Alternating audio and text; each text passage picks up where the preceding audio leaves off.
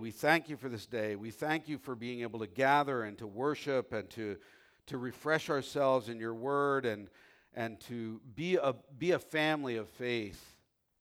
And, and we know that you instituted that, you started that, you brought these things about. And you are glorified by that. And we, we want to we wanna do that well this morning. We want to rest, we want to relax, we want to worship, and we want to we want to hear what you have to say to us.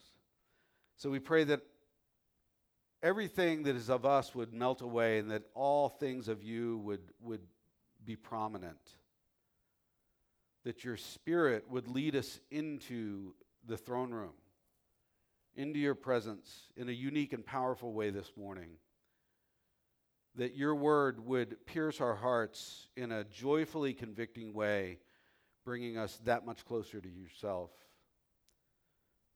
We pray that you would silence all things around us, in us, in our thoughts, uh, anything that would compete with your voice this morning. We pray that you would put it off to the side, that you would have spotlight right now, you, alo- you and you alone.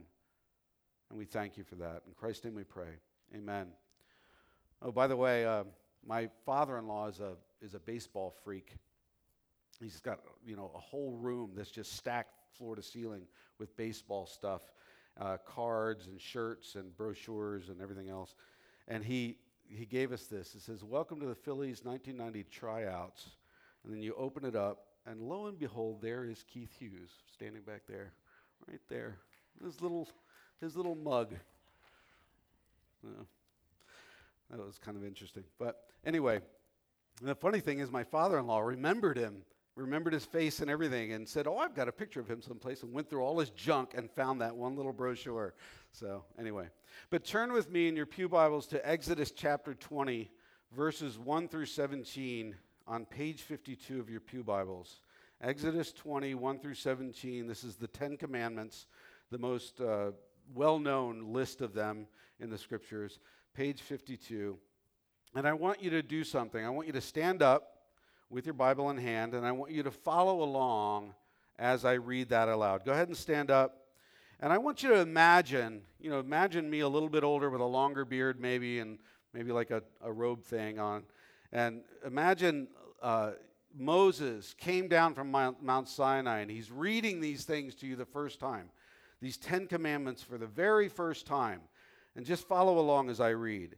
It says, And God spoke all these words. I am the Lord your God who brought you out of Egypt, out of the land of slavery. You shall have no other gods before me. You shall not make for yourself an image in the form of anything in heaven above, or on the earth beneath, or in the waters below. You shall not bow down to them or worship them, for I, the Lord your God, am a jealous God, punishing the children for the sin of the parents to the third and fourth generations of those who hate me but showing love to a thousand generations of those who love me and keep my commandments. You shall not misuse the name of the Lord your God, for the Lord will not hold anyone guiltless who misuses his name. Remember the Sabbath day by keeping it holy. Six days you shall labor and do all your work, but the seventh day is a Sabbath to the Lord your God. On it you shall not do any work, neither you nor your son or daughter nor your male or female servant, nor your animals, nor any foreigner residing in your towns. For in six days the Lord made the heavens and the earth, the sea, and all that is in them. But he rested on the seventh day. Therefore the Lord blesses the, the Sabbath day and made it holy. Honor your father and mother, so that you may live long in the land the Lord your God is giving you. You shall not murder. You shall not commit adultery. You shall not steal. You shall not give false testimony against your neighbor. You shall not covet your neighbor's house. You shall not covet your neighbor's wife, or his male or female servant, his ox or donkey, or anything that belongs to your neighbor. And I'm sure if, go ahead and have a seat. If, I'm sure if that was written today, it would add car or whatever, you know. But think about that. That was a memorable day. There are a few moments in history that just are like pivotal for all of humankind. They, they, they twist and turn on those moments. There's, this was a memorable, memorable day. Think about not ever having heard those words before. Think about the revelation of God coming outside of ourselves from God to us, speaking to us, and you're hearing these words for the very first time. That must have been amazing.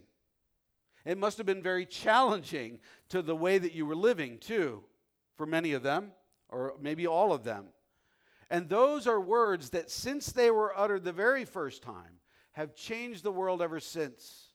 They have defined societies, they've defined our morality, everything in this world. They, you cannot, if you dig down deep enough in any culture, in any society, you come at these, right? There's something in, and even if a, a culture has not heard these before, somehow much of it is intuitively written on our hearts. It's amazing if you think about it.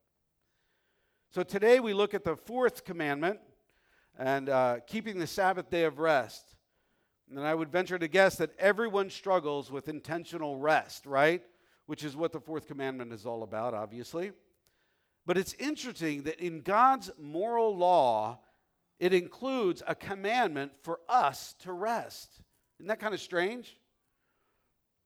Rest is obviously very important, not only for our health, but also in confronting the pride in us that think that thinks we're all that, that thinks we're so high capacity that we don't need rest, that we can just keep going and muscle through, redirecting our, our attention to the Creator and His desires for our life instead of just our desires and chasing after them all the time.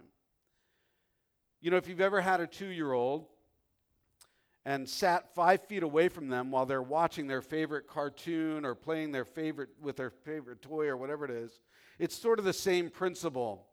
We, we sometimes can yell till we're blue in the face while they're just sitting there catching flies with their mouth, right? Because they, you just cannot get their attention. We cannot focus on the Father's desires, the Father's will for our lives, while we tinker with our toys, so to speak. In other words, multitasking is a lie. And we all know that deep down. It's really a lie. 1 Thessalonians 5 16 through 18 does state, Rejoice always, pray continually, give thanks in all circumstances, for this is God's will for you in Christ Jesus, right? So there is this sense that in the Christian life that we're always, you know, sort of to be focused on the Lord in all ways, in all situations, in all times. But the Sabbath take this, takes this to the new, a, a new and necessary level. It really does. It cuts out distraction. It silences all other voices that compete for God's voice.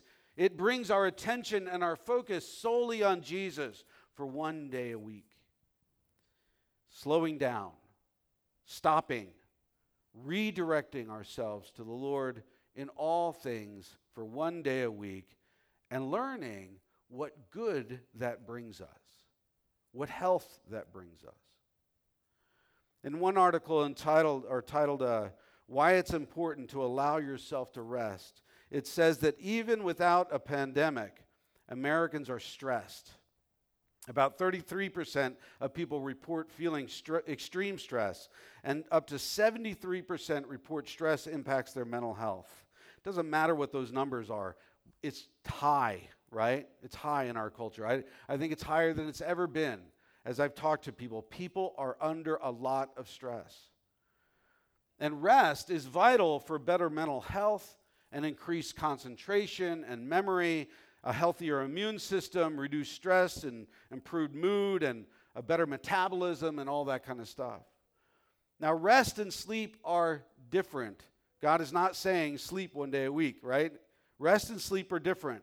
But both are equally important to mental and emotional and physical and even spiritual health. Prioritizing rest can actually improve your quality of sleep. So if you don't sleep well, you're probably not resting well, too. Rest looks different for everybody, right? It's, it's any behavior that is aimed at increasing physical or mental well being. It can be active, it can be passive, it can be taking a hike or laying in a hammock all day, whatever you like. But regardless of how you choose to rest, restful behavior helps us to recover and recharge from physical and mental effort. And rest is definitely linked to better physical and mental health. Sleep is a body mind state. It's, it's a sensory sort of detachment from all the other surroundings. And it's, it's an essential bodily function impacting every system of cognitive function to immune health. Quality sleep helps us reset and recover and recharge. Absolutely vital to brain function and memory and concentration and immune health and metabolism and all these different things. But unlike rest, right? Sleep's something your body cannot function without. Sleep deprived, your body will actually force you to sleep no matter what you're doing. So you can avoid rest, but you cannot avoid sleep. You can avoid rest, but you can't avoid sleep. That's why sleep deprivation is a torture tactic, right? If left un, treated, long term stress in our lives can cause chest pain and headaches and digestive issues and anxiety and depression and changes in sexual desire and, and inability to focus or memory loss, all these different things. It may not seem like a big deal to skip relaxation or rest in your daily routine. However, there are benefits, great benefits to rest. Reduce stress and anxiety and improved mood and decreased blood pressure and chronic pain relief. Your body actually repairs itself, improved immune health, and stronger cardiovascular systems. We all know this because somebody has written about it in an article. But let me tell you that God called his people to observe the Sabbath and to rest one day a week long before we ever re- read an article about it by some guy from Harvard or whatever. Right? It, it, uh, it's a gift from him. It is meant to be our high point of our, our week, supposedly, right? And as usual, what you find when you really do the research over time is that modern science only confirms what the Bible's already told us long before. And actually, that's a lot of what we're learning on Wednesday nights. Sadly, many today begin from the standpoint of culture as their standard measure of truth. So they begin with culture and they judge the Bible against culture, right? Whereas we, as believers in Christ, we measure culture and science by Scripture. They shoehorn Scripture into culture. They discard from God's Word that which doesn't fit their cultural narrative or some scientific theory that really hasn't even been proved yet. Their revelation emerges from within themselves. It comes from within, from, from sinful, faulty human hearts and minds. But ours is, as I prayed earlier, comes from the outside of ourselves, from the creator of all beings, solid truth emanating from the very mouth of God. It is trustworthy.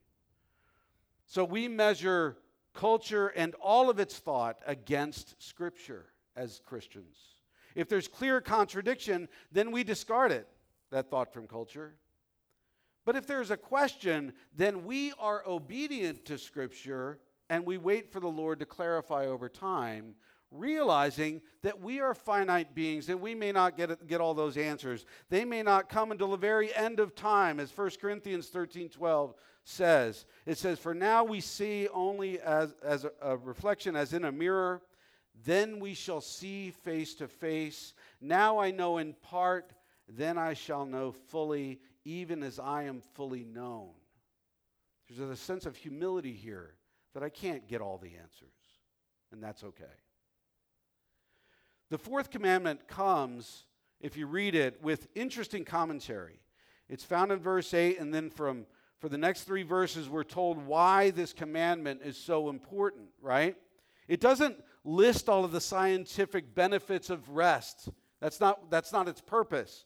But it does give us the command and the moral weight of it, doesn't it?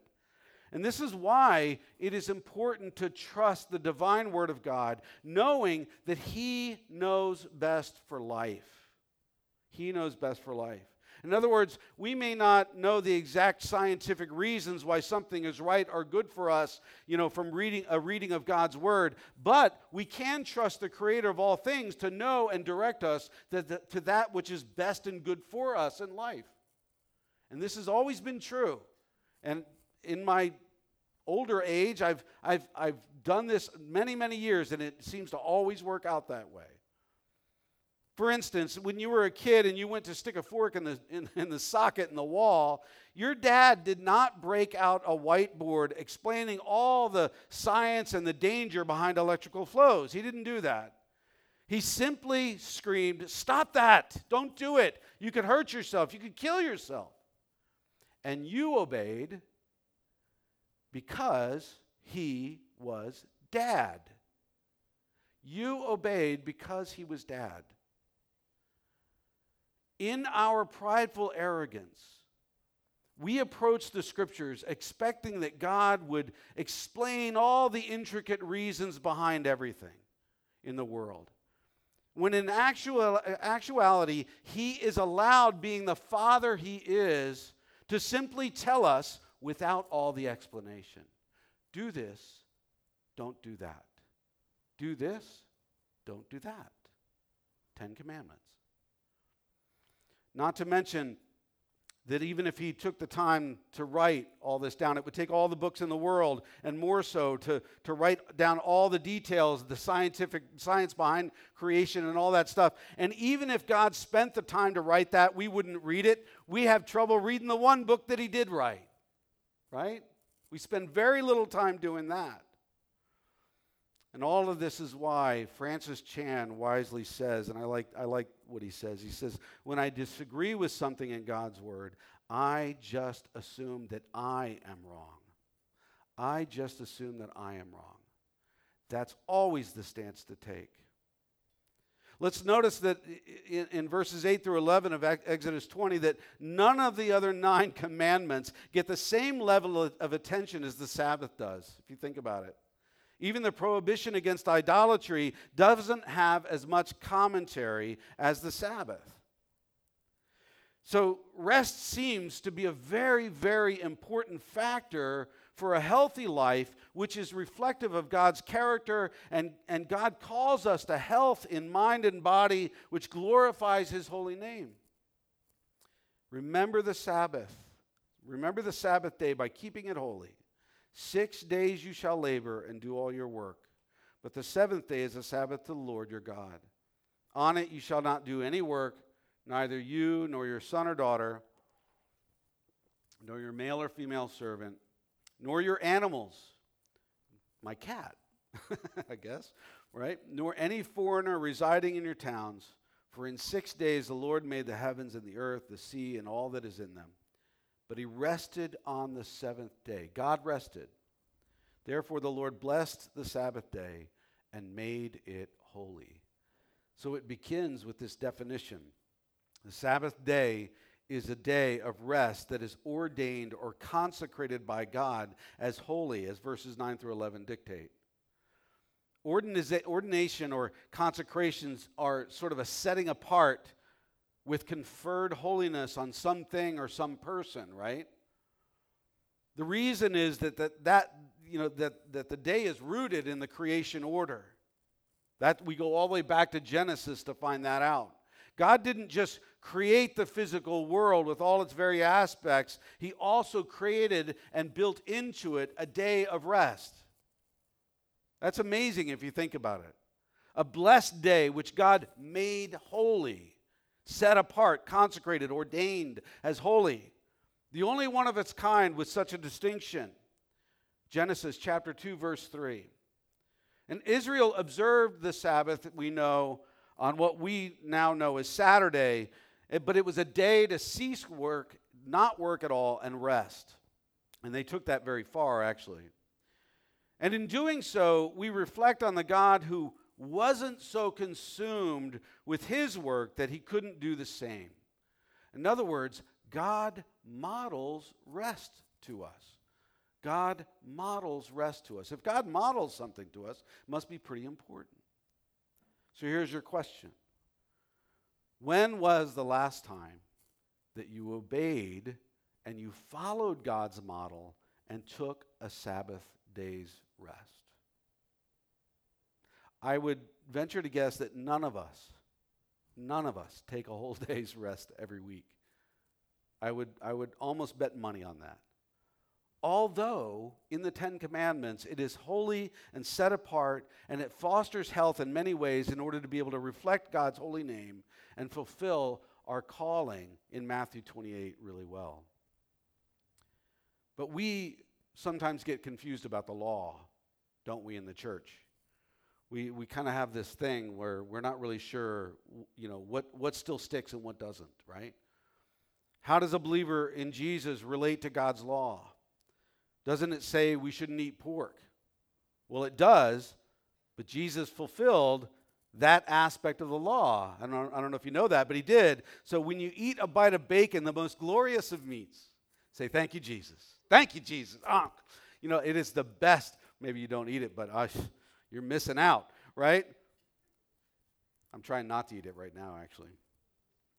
But the Ten Commandments and, and, and other moral law in the Old Testament are different than much of the old, other Old Testament law, and as such, they are still in effect. And we intuitively acknowledge this. We intuitively kind of know it, right? No one thinks God is okay with stealing.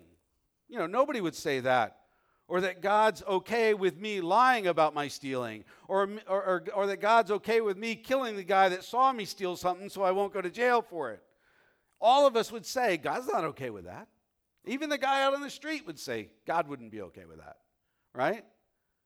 But if someone was to say that God's equally not okay with you and I ignoring this command to take a weekly Sabbath, what do we usually say? Well, God fulfilled the law. That's what we say. But here's the problem we cannot pick and choose which of the moral law that we can follow or not. We cannot pick and choose which of the Ten Commandments are still in play. They are all still in effect. They are. They, you don't practice them to be saved, you practice them in joy because you are saved. And they're good for you. In one blog, a pastor asked, So, how do you, we know which ones of the 600 plus laws in the Old Testament apply to Christians today? Should we avoid eating shellfish? Ought we to observe Passover? Is it wrong to steal? Do we have to observe the Sabbath? Are sexual relations between blood relatives wrong? Duh. Is tithing an eternal commitment? And we have to answer these questions on something better than just our intuition, right? The terms of the New Testament, or the New Covenant, must guide our decisions. And what we find in the New Testament is that the civil law, for you know, one, one set of law was God's way of shaping Hebrew society in a certain time and in a certain place. Therefore, it is not binding to, on the church today. Right? And then you have the ritual or the ceremonial law, and that, that was used, uh, they, that used sacrifice and festivals and the tabernacle to teach lessons about sin and atonement which has been superseded. It was all foreshadowing of Christ coming. So it all it was superseded by the work of Christ on the cross since he has already atoned for our sin. So I don't go to the tabernacle to the temple of God and make a sacrifice and sprinkle the blood on the altar anymore because Jesus has already done that once and for all. It was that ceased. But at one time it was law for Israel to do those things. Moral law has ongoing validity in the Christian life, mostly because they are repeated someplace in the New Testament. Also, that Jesus confirms it and that they reflect the character and the nature of God, which we were created in Christ to reflect.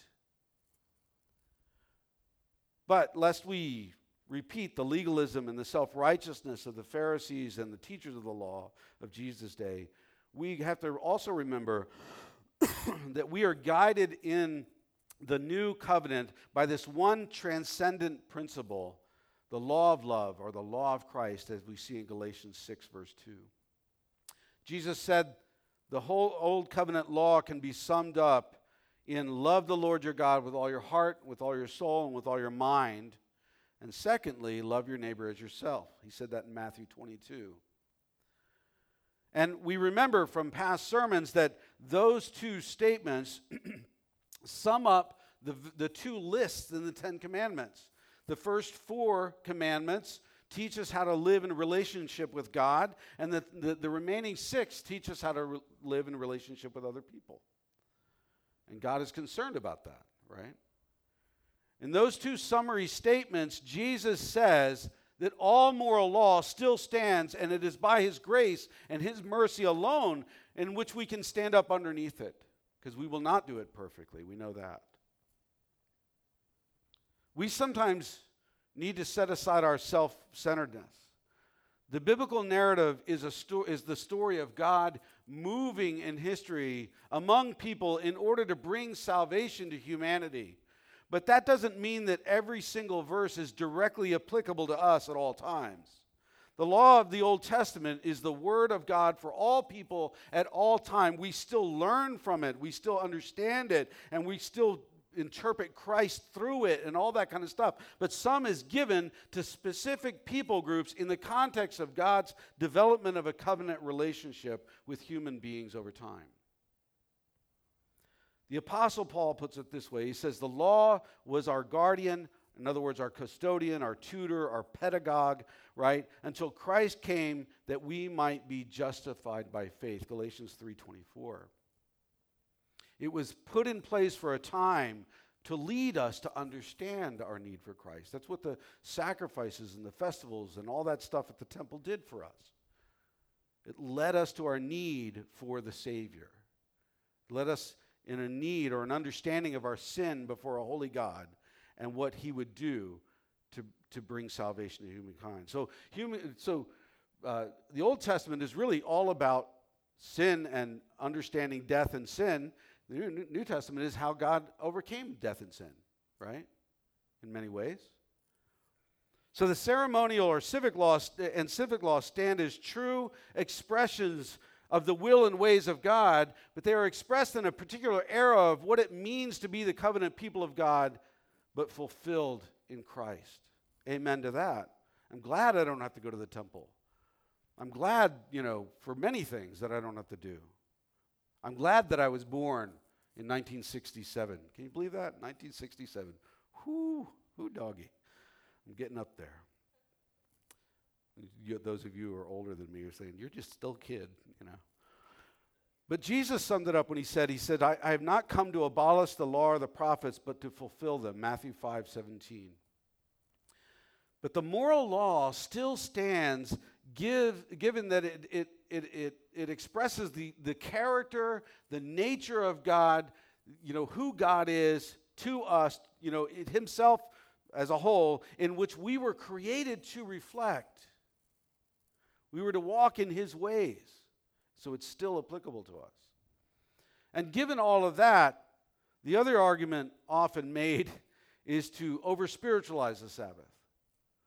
We say, well, it's a principle. It's a principle. You know, as long as you're cutting out an hour here or there during your week, you're really ob- observing the Sabbath. You're honoring the Sabbath. Is that really true?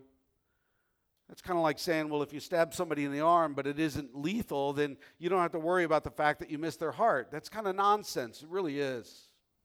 God calls us to observe it. And the truth remains, and I think everybody in here would probably agree with me, that our overworked, frenetic schedules, coupled with our sort of sedentary lifestyles, are killing our minds, killing our ability to think, killing our creativity, and literally killing our bodies. I met two guys from Europe the other day and uh, sat outside of a coffee house talking to them, and their wonderful accents. And um, they, they talked about how everybody is required. They, they, were, they were here because they were required to take their month vacation day for work, you know? And I thought, oh, isn't that wonderful? I would love that. Most of you struggle to get up to two weeks at work, right? But these guys are forced to take a whole month every year off because they understand there's something in rest that is valuable. So, this fr- frenetic state that we live in is really, it, a lot of it is behind the ills of our society, right? We're crazy overworked beings, and our current political and economic situation are not helping at all. 78 bucks to fill my tank the other day. That causes some stress. It was half that before. It's partly the reason that we have so much going on in the world. And we need we as Christians, remember, we've said over here, here over and over again that we have the answer to these ills. And when we practice them, people see that. And when we speak them, they at least have the option to believe that, right? Obeying God's commands are good for us, including the Sabbath. The Hebrew word for Sabbath literally means cessation of work.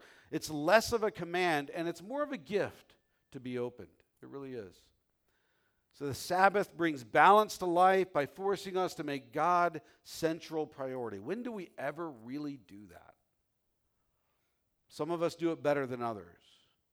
And you know, we don't lose our salvation because we don't do these things well, but wouldn't it be great if we did do them well, right?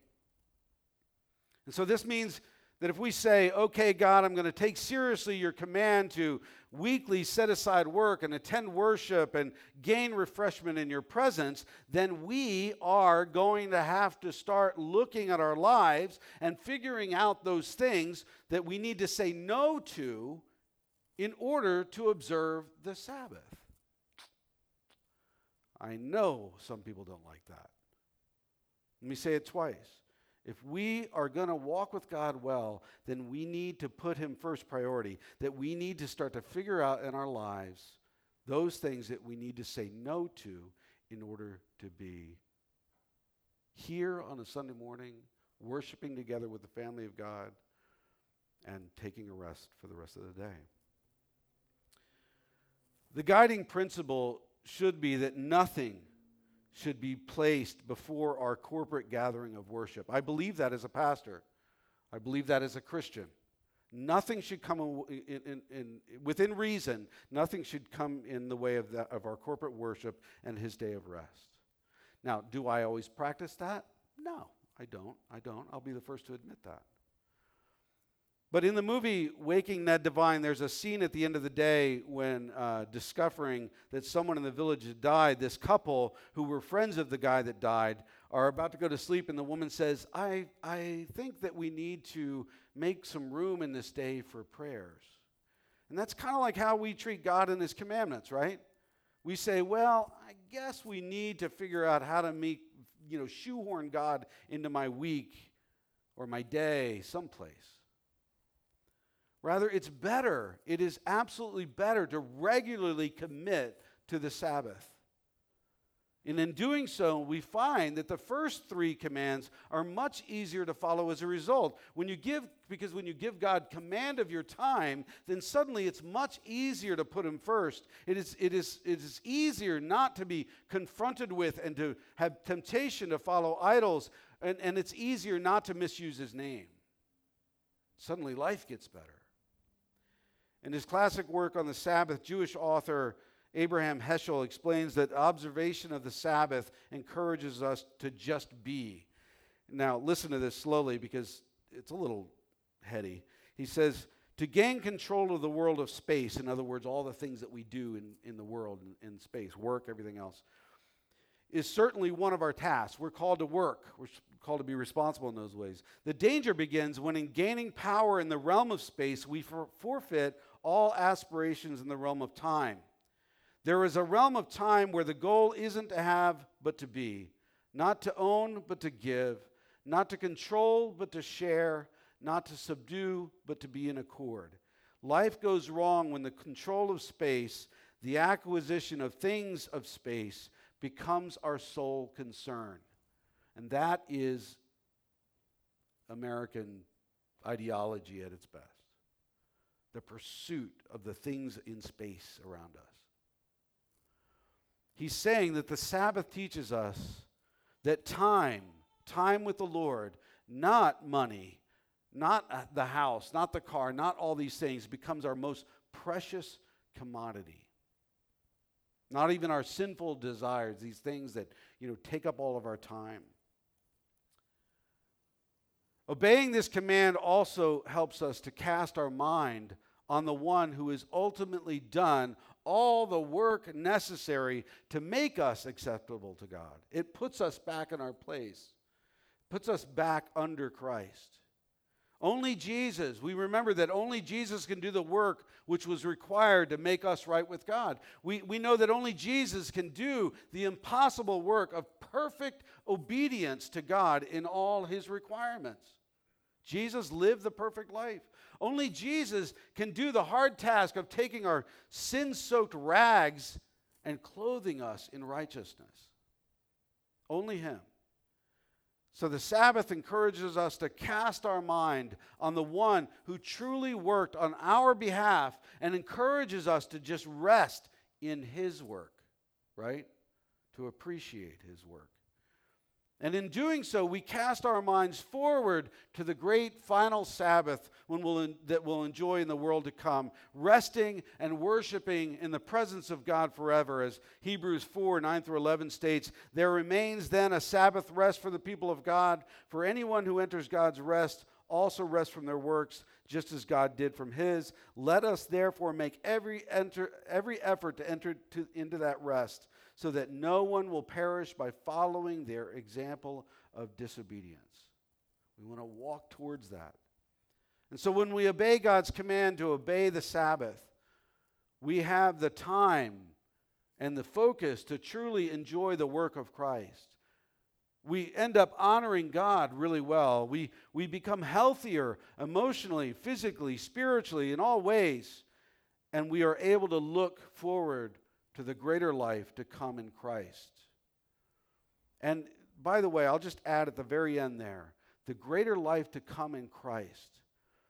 Christ has promised suffering and hardship in this world, but there is a greater life to come in Christ. And most of us are living without that hope. That hope helps you to get through almost anything, or actually through anything. really does. Let's take a moment I'm going to pray, and then, like we've done for the past two to three weeks, um, I want to give you a moment to just confess to the Lord about this one. Have you taken a Sabbath? Have you honored God by following his model? And, and, and ask him to convict your heart. What would it do for you to slow down and take that rest one day a week? And just make him the, the highest priority, the first priority for your week. Let me pray for us. Holy Spirit, we ask that you would break this apart. We, we ask that you would sort of let us take this bite by bite. But I pray that we would finish what's on our plate as well. That we'd take all this whole message in. I pray that you would right now bring us to joyous conviction of what we need to do in this area to walk with you well. Let's just take a moment right now and personally confess to the Lord by yourselves.